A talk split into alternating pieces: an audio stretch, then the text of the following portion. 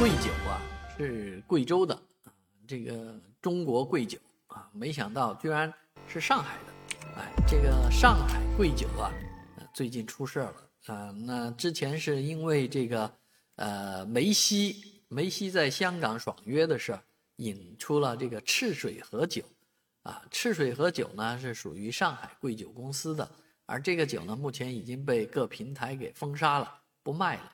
啊，其实这里面原因跟梅西也没什么关系，啊，但是呢，这件事情却反映了一个暴雷的公司，就是上海贵酒公司。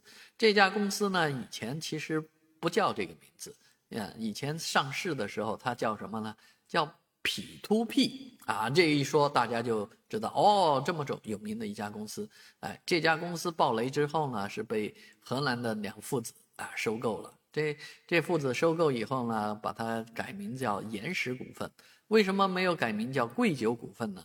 哎，因为这个有一个酒厂，居然是洋河啊，江苏的洋河酒厂呢，它也有一个贵酒啊，所以这个贵酒呢有这个商标权的这个争议，所以呃，在上市公司的名字上不能用贵酒。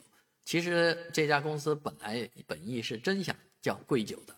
啊，所以这一个贵酒的名字到处都跑啊，好多人都喜欢用这个名字啊，因为好像贵酒就是茅台一样。其实贵酒大家也能想象，和茅台肯定差很远。虽然是贵州出的酒啊，虽然也搭着酱香这样的一个风气啊，但是呃，起这样的名字，想跑这样的快车便车啊，真的呃属属于小聪明做到头了。